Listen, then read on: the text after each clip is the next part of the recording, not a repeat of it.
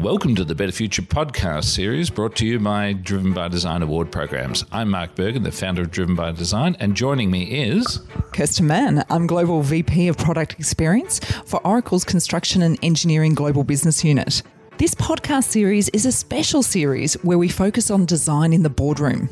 It's a series of infield recordings and live panels with design giants from around the world, and we discuss how boards are leveraging design to accelerate economic outcomes. In other words, how is design being managed up, down, and across the organisation. In this episode, Mark and Jay take time to examine how board level decisions are impacting the built space. Jay's work in larger urban uplift projects, as well as infill value capture projects, provides an interesting insight into how New York is evolving. Hello, I'm Jay Valgora, and here we are on my rooftop here. Now, when I first moved here, this neighborhood was desolate and we were some of the first people to move in. It has now become one of the most popular and successful neighborhoods in New York City, hence the world. And it actually only received a name a few years ago when it was named Nomad, north of Madison Square. Yeah, and I must say, on the weekend I tried to find Nomad. And I kept on winding up at the hotel. so the thing that started Nomad, it was an article in the New York Times, and the hotel across the street, which is not the Nomad, it's the Ace, really began it through design. So, this neighborhood, of course, had a wonderful history. It was famous for its hotels, 19th century, spectacular restaurants, great hotels, beautiful classical buildings. All of them went down in the Great Depression. It only really came back in the late 2010s. And the Ace Hotel moved in. That was a single room occupancy hotel. It was a bedsit hotel, I would say, in using the British term. And only then did they start to take it over and they made it into one of the coolest hotels in New York City and put in fabulous restaurants and stores they kind of curated the experience, and it actually was the catalyst to change the entire hmm. neighborhood. And and that's the interesting thing that we we'll often see a project that comes through, and it's it's considered to be when the things changed, but there's normally quite a bit of momentum there. And, you know, as you were saying, there were other creative people that were in the neighborhood here. That would have then given some confidence to the team at ACE that it was going to be the right sort of hotel for the right sort of neighborhood. And then history comes up, and we have to put a, a fingerprint down and say that was the project that actually brought everything together. Well, you know, I'm interested in what you do, recognizing and promoting great design, finding it early, creating awards, speaking to people, because I think that design really has a whole arc. And by the time everyone recognizes and knows it, really a lot of the great work has come before. And in its mature phases, wonderful things can happen. But I think part of what you do is find designers, find products, experiences, architecture, designs that are ahead of the curve. And that's what I find so interesting. And this neighborhood is now nearing its mature phase. But really, so much of the creative thinking happens in the early phases when people are laying the foundation. Well, well, thank you for acknowledging that because there's a, there's a, there's a couple of elements that I put into the design or the system that that is the Driven by Design Awards, and one was that we would have a capacity to curate projects in as well as having open nominations, mm. and then that meant that I could go out to the expert panel that I have around the world and say, just tell me what's what's what's bubbling up and take me to the place when I'm in town so that we can actually see what's coming along, or introduce me to the company that's doing some really great digital work or some great communications work, because we want to find out the people that will surprise everybody. Because I've got a huge influence from the music industry, and if you go think the an artist comes to town, another artist is going to say, "Come with me, and I'll take you." And there's this band that hasn't been discovered yet and then you find out 10 years down the track they collaborate together and the the masterful artist will like a David Bowie in Arcade Fire that all of a sudden you know the Arcade Fire guys realize that David Bowie's known about them and has appreciated their work. And so there's That's that cool. nice really passing cool. on that goes on.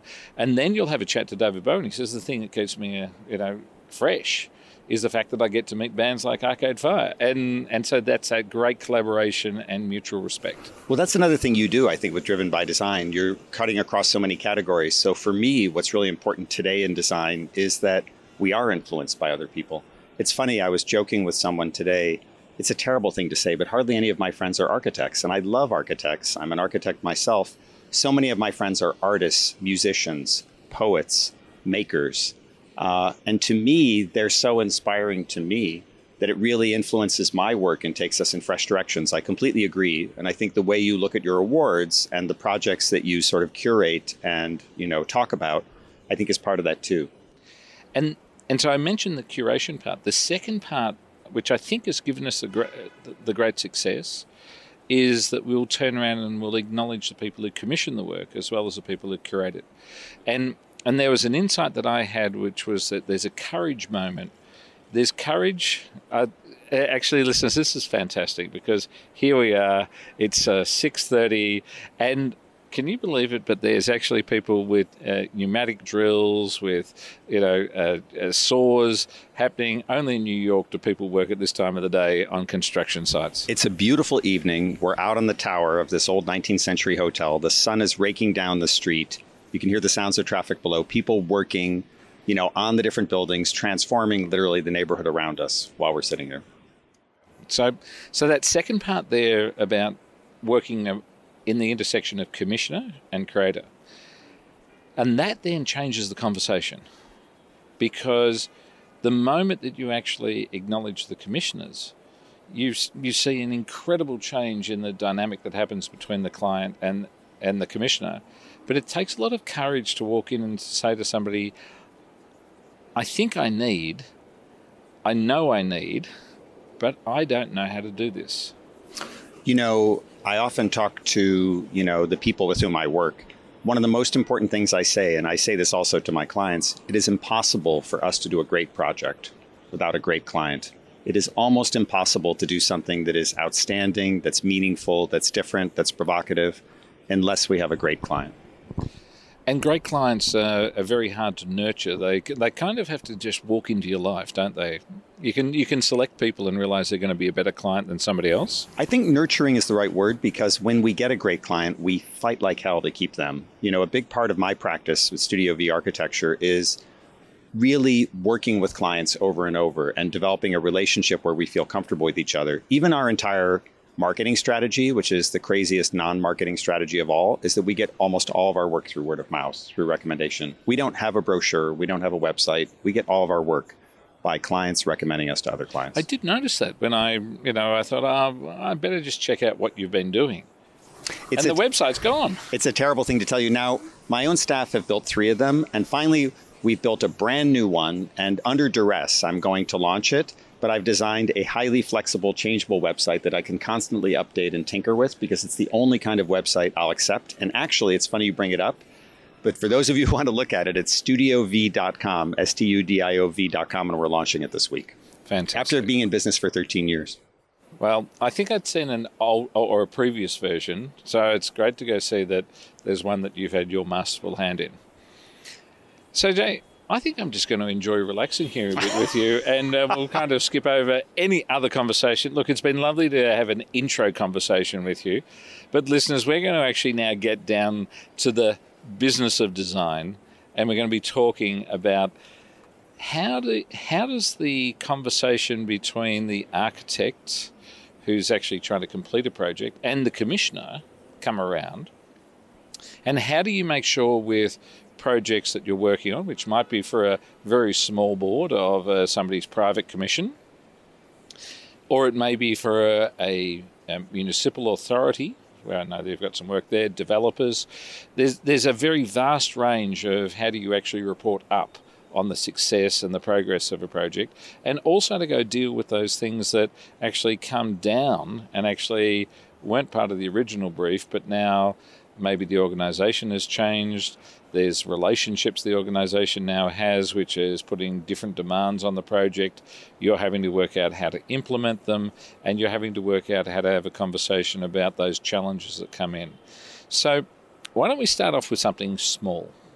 Why don't we go to a project which was actually the board was uh, coming more from a domestic circumstance, and you've got a somebody who this is a space they're going to live in, and that they're going to, and that they will experience themselves because that has a very different profile than a project where it's actually just purely financial returns. Sure.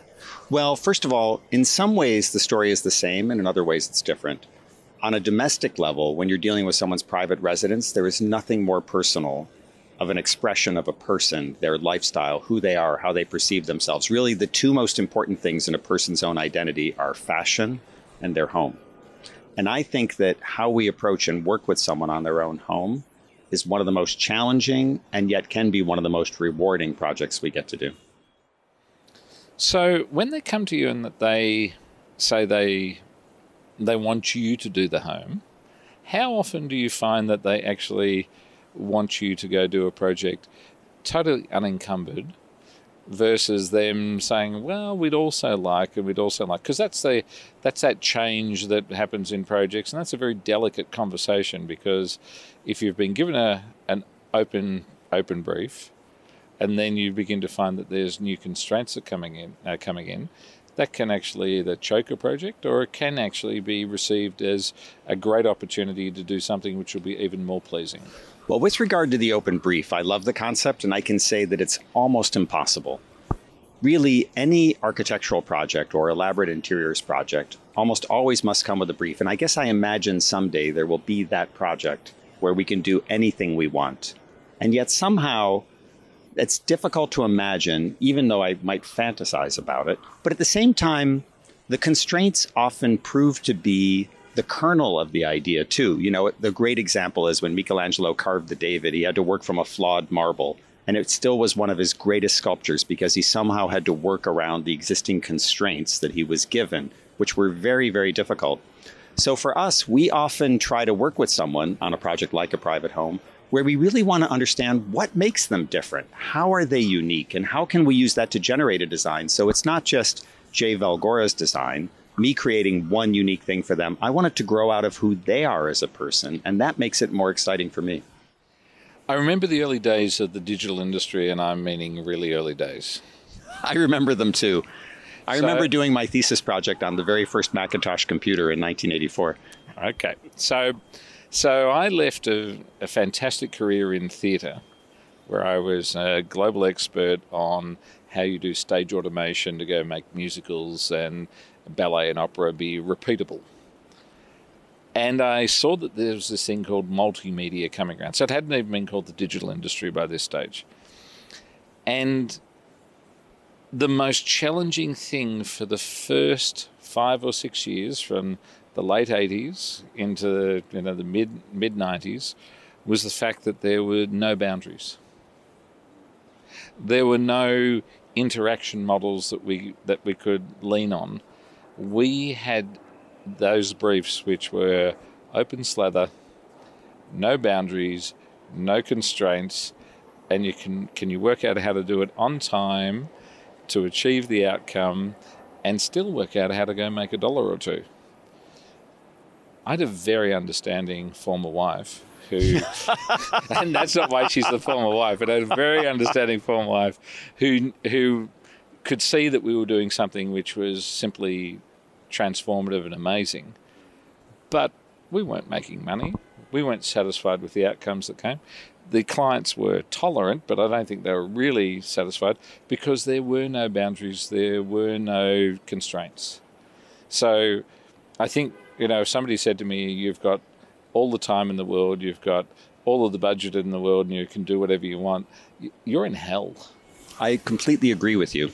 So, coming back to your analogy of a residential house, like even looking, you know, within my own loft where we are now, we were faced with the constraints of building on top of a historical building, terrible regulatory approvals, had to go through four different levels of government approval on an individually landmarked building, had to work with a co op board, which is always very challenging. And I had to work with my own wife, who I'm still married to and very happily so, and had to make sure that I would continue in that manner.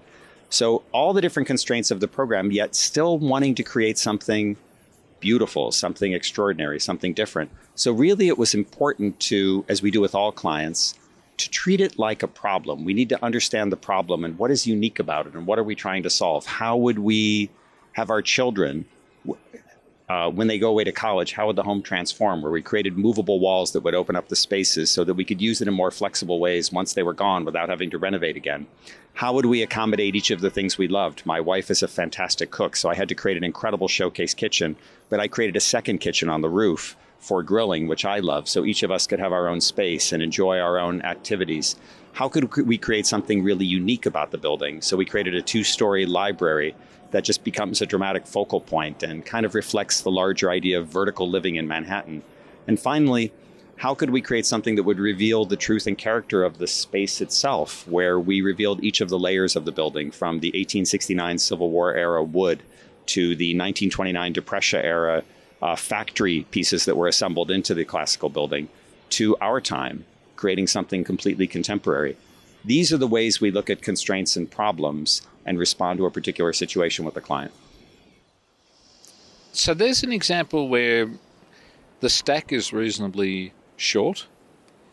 Still, there's a stack. You know, there's there's a person who's doing the creating. There's a person who is expecting this brief to go and deliver them particular outcomes. In the case of case of your wife, there. And there's a financial consideration there, which uh, you're both involved in. That so urgently important. We had a budget still. Yep. So that gives a, an idea of how do you manage up because if you didn't deliver on the project eh, on budget and to satisfaction, it's got consequences. Definitely. Yeah, hard to hard to get away from those consequences. But I want I want to go to some other clients that you've got who are some of the biggest property people in this city. I think if I look out, I can go see a couple of the buildings that that come from come from those companies.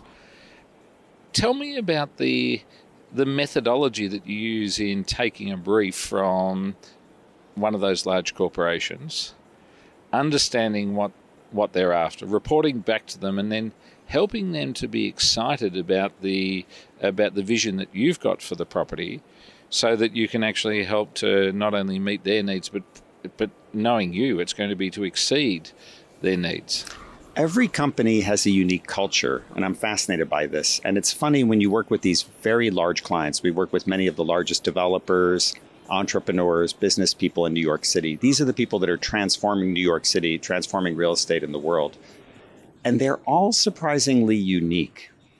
Each one really has its own personality and character. One thing I can tell you, Mark, is when you're dealing with a project of the scale that we do, you know, the smallest thing we do might cost a few million dollars, and the biggest thing might cost, you know, the Hallett's Point development that we've done on the Astoria waterfront is going to come in at 1.2 billion dollars. But each person, you always deal with the CEO. You're always dealing with the leader of the company because they're deeply invested in something like the architecture and the design. On the other hand, and you referred to this earlier, you've got to work with the staff and the staff are really seeing the project through and you've got to satisfy everyone's concerns. So you have to really work towards a vision that's going to address what the ceo is looking for. And at the same point there are going to be hundreds of people. There's not a project we do that doesn't involve 100 people whether it's consultants contractors builders structural engineers clients marketing people.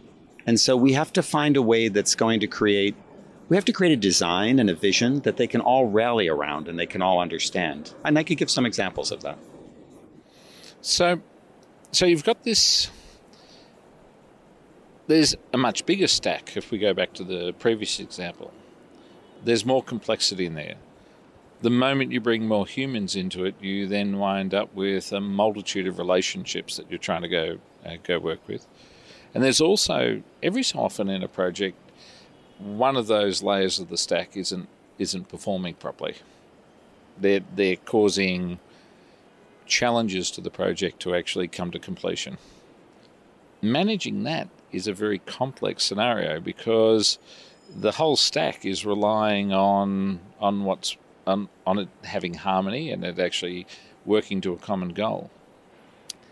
How do you actually approach the the management of do you try to solve it at, at the individual level or do you give transparency to people to say we've got some challenges in the project. We're trying to go work out with these people who are further down. Because that's that's interesting. Sometimes it's done as uh, that it's obfuscated and it's done as magic. Other times there's a lot of transparency. How do you make the call when you choose which method? I think there's two answers to that. One is really designed for us because we're interested in unusual, provocative, value added design. Design creates a narrative that can speak to each person in the stack, from the CEO to the marketing person to the builder. So when we have an idea for a project, and I'll give you a few of them, we communicate it at every level to the team. We never talk down to anyone, even the person who's fabricating it in the field, the marketing department, the staff person managing it, up to the CEO. We communicate the same design vision to all of them. And I'm really surprised, Mark, but that really helps rally people around it because if people really understand the idea, it helps unify them and drive them towards the goal. It helps focus their input. So it's not just um, every single person fighting for their own turf. I think that that's one of the key elements is to create a greater narrative for the design and explain it to the whole team throughout the whole process. I say when I'm when I'm having these conversations, I seem to move somewhere between the music industry and the sporting industry. It's very hard to get your team to win if the person who's bringing out the towels and the refreshments isn't on the same vision and same journey as the as the team that's actually on the field playing.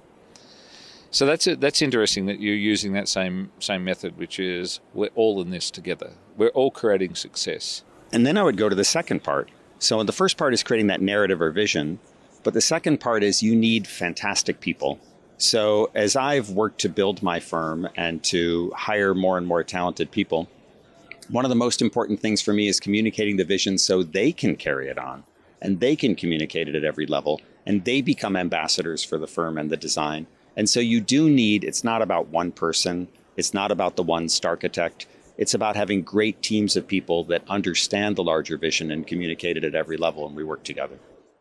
So, we've, we've spoken about the projects where you've got everybody on board in general, and then I'm interested to know when it comes time to go and look at some of those changes that come in. Mm. How do you create the the that narrative and the reporting through so that the board can understand the value that's going to be unlocked and therefore decide to approve a change in, in a project that needs to change?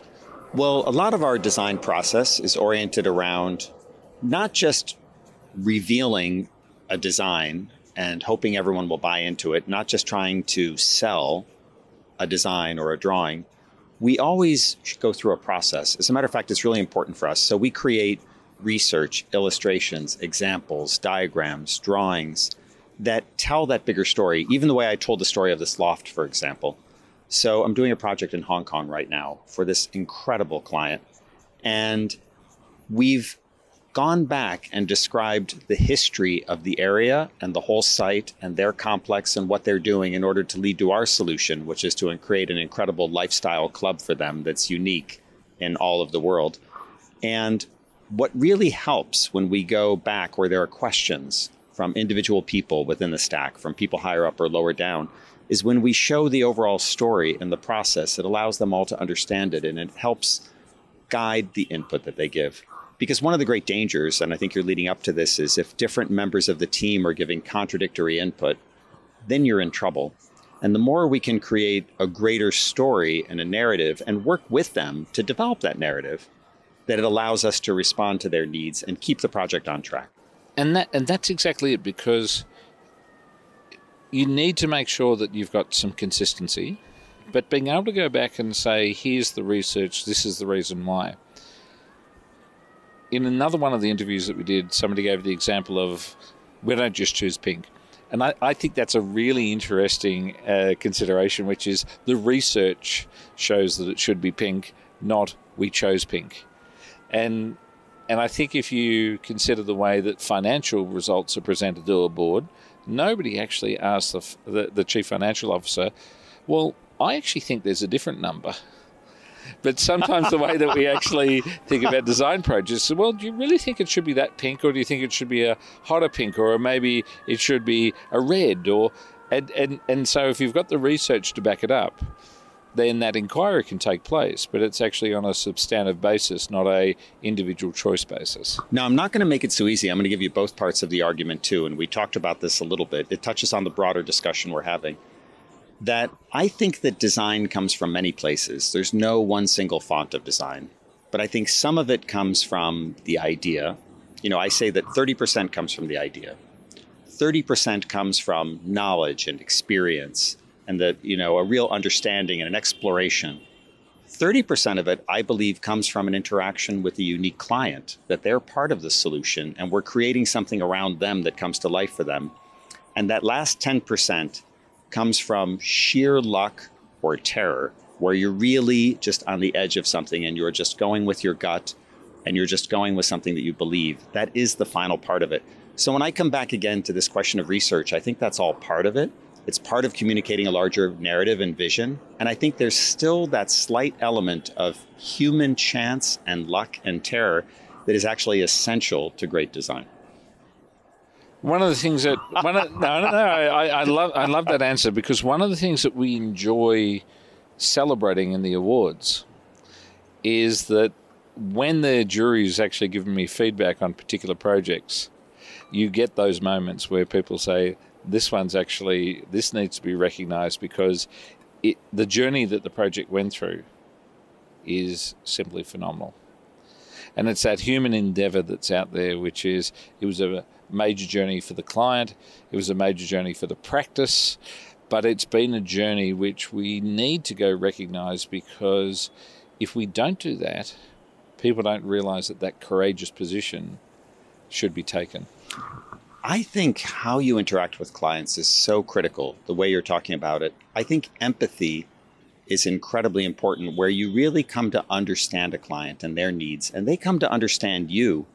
And if we do our best as designers, a key part of our practice, this is a strange thing to tell you, Mark, is that we bring our clients along with us where they kind of feel that they grew or learned something. And I'll tell you, on every successful project I've ever done, my clients have taught me something too, and we both know it.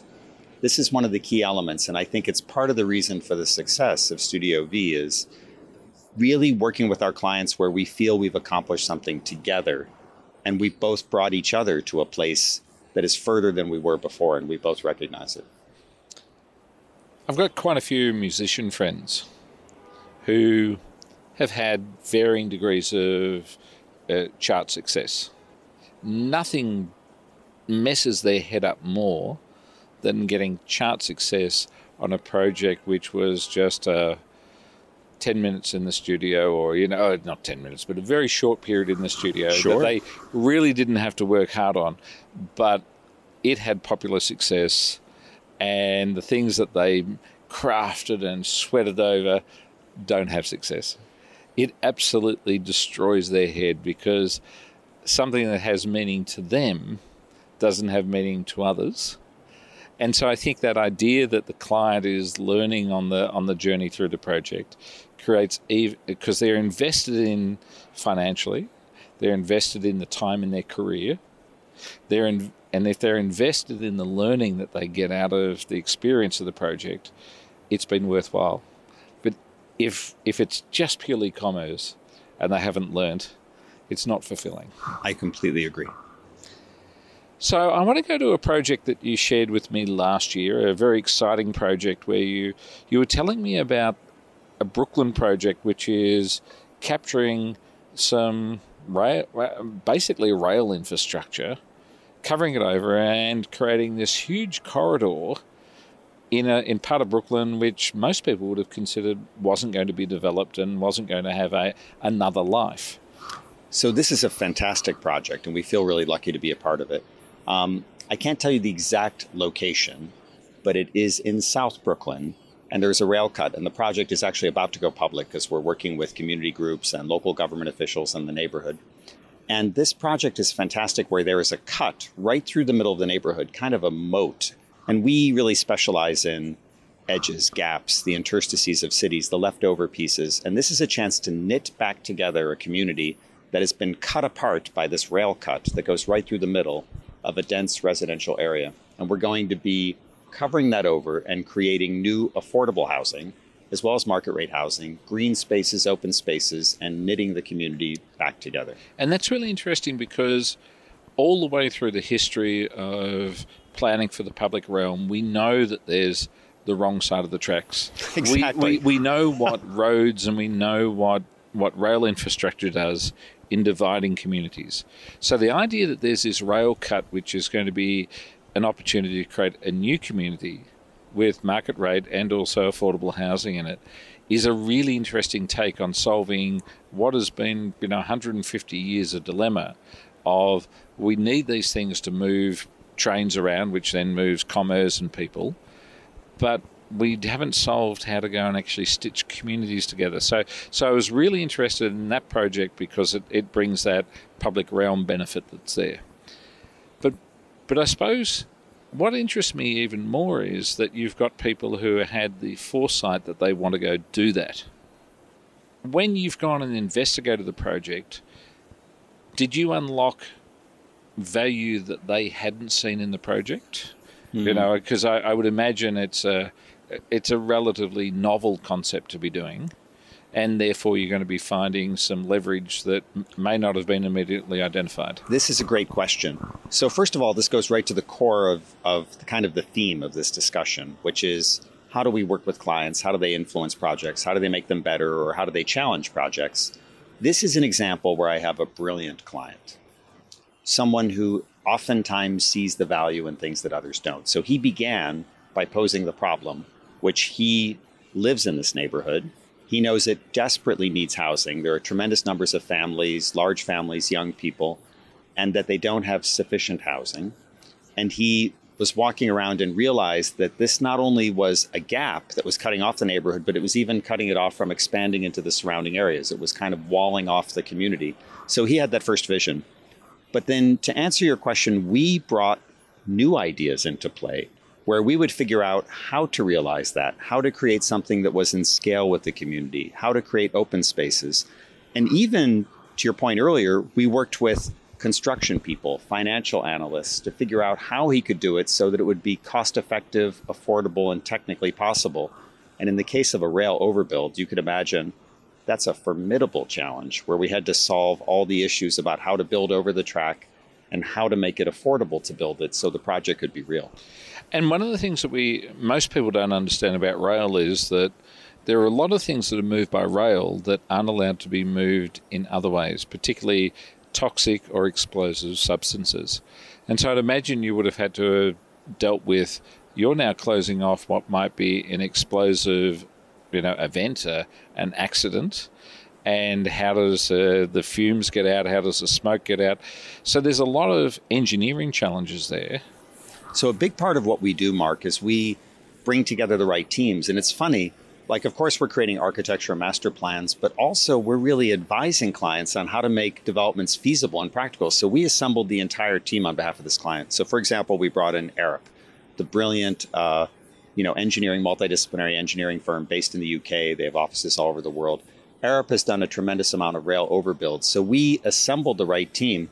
We created fluid dynamic smoke analysis to show how smoke and toxic fumes would be evacuated in the event of a disaster. The criteria is incredibly rigorous. They assume somehow that two trains passing under the building at exactly the same time will both simultaneously explode, and that is the criteria that you have to solve for. So the challenges are amazing, but we did this and we figured out ways to do that that would be cost effective and would allow us to continue to build over the railroad tracks. If you look here in New York City, Grand Central Station was originally built as a huge rail overbuild that made Midtown Manhattan.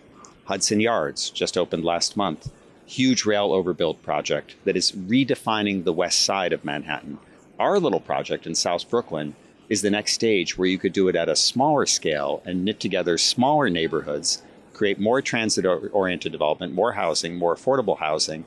And I think that's the whole next step. Yeah, and I and, and I go look at the um, Hudson Yard pro- project. It's electrified rail that's going through there, and it's passenger rail. It's not freight.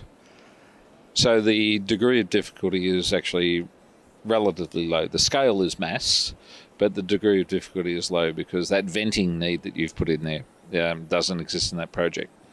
So I'd imagine you, have gone through, and there, and at some stage in this project, there would have been a conversation which was, we're going to do a few things that weren't exactly what we started with, but here's actually where the upside is, and that that creates an interesting moment to go and actually report that through to either the client directly or the board that's uh, overseeing the project because you have to go tell them that you're still interested in the original brief that you're a partisan, you're you're still committed to that, but there's an opportunity that you'd like them to give you permission to go and actually drive forward on the extended understanding. I can give you a perfect example of this. When we started the project, in order to make it financially viable, we were sure we would have to go for higher density.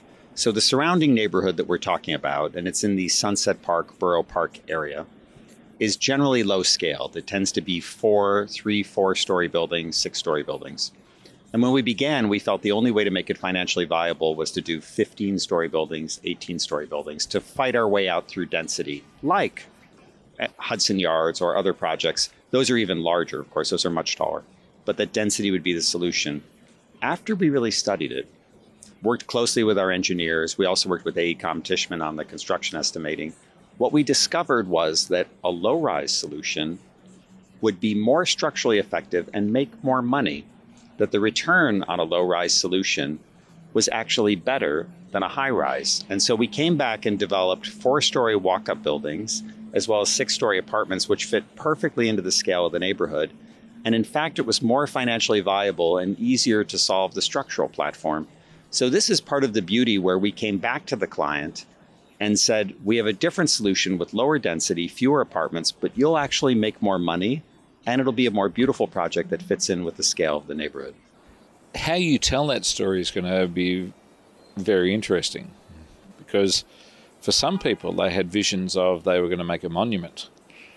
For other people, they were actually working on that they were going to make some money.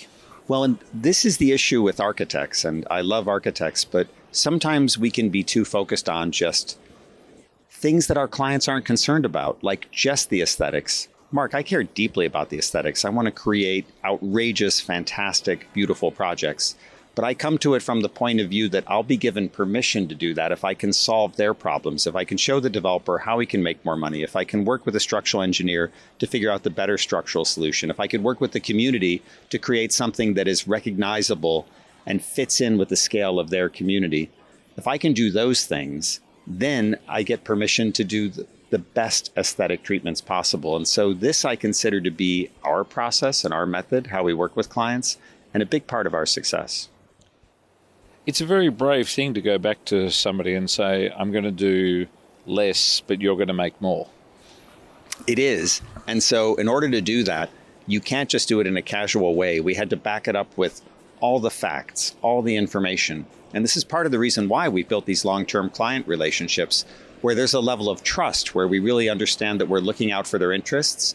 And at the same point, I can say as an architect, I think I'm creating something even better for the public always we try to reconcile those two. I can't build it unless the client is going to make money. But I firmly believe that we can create something that'll be more beautiful and more relevant and meaningful to the public. I'll give you another example with that same project. As part of it, there was a, the rail cut itself was full of trees, and yet it's completely inaccessible. And this is a neighborhood that desperately needs more open space.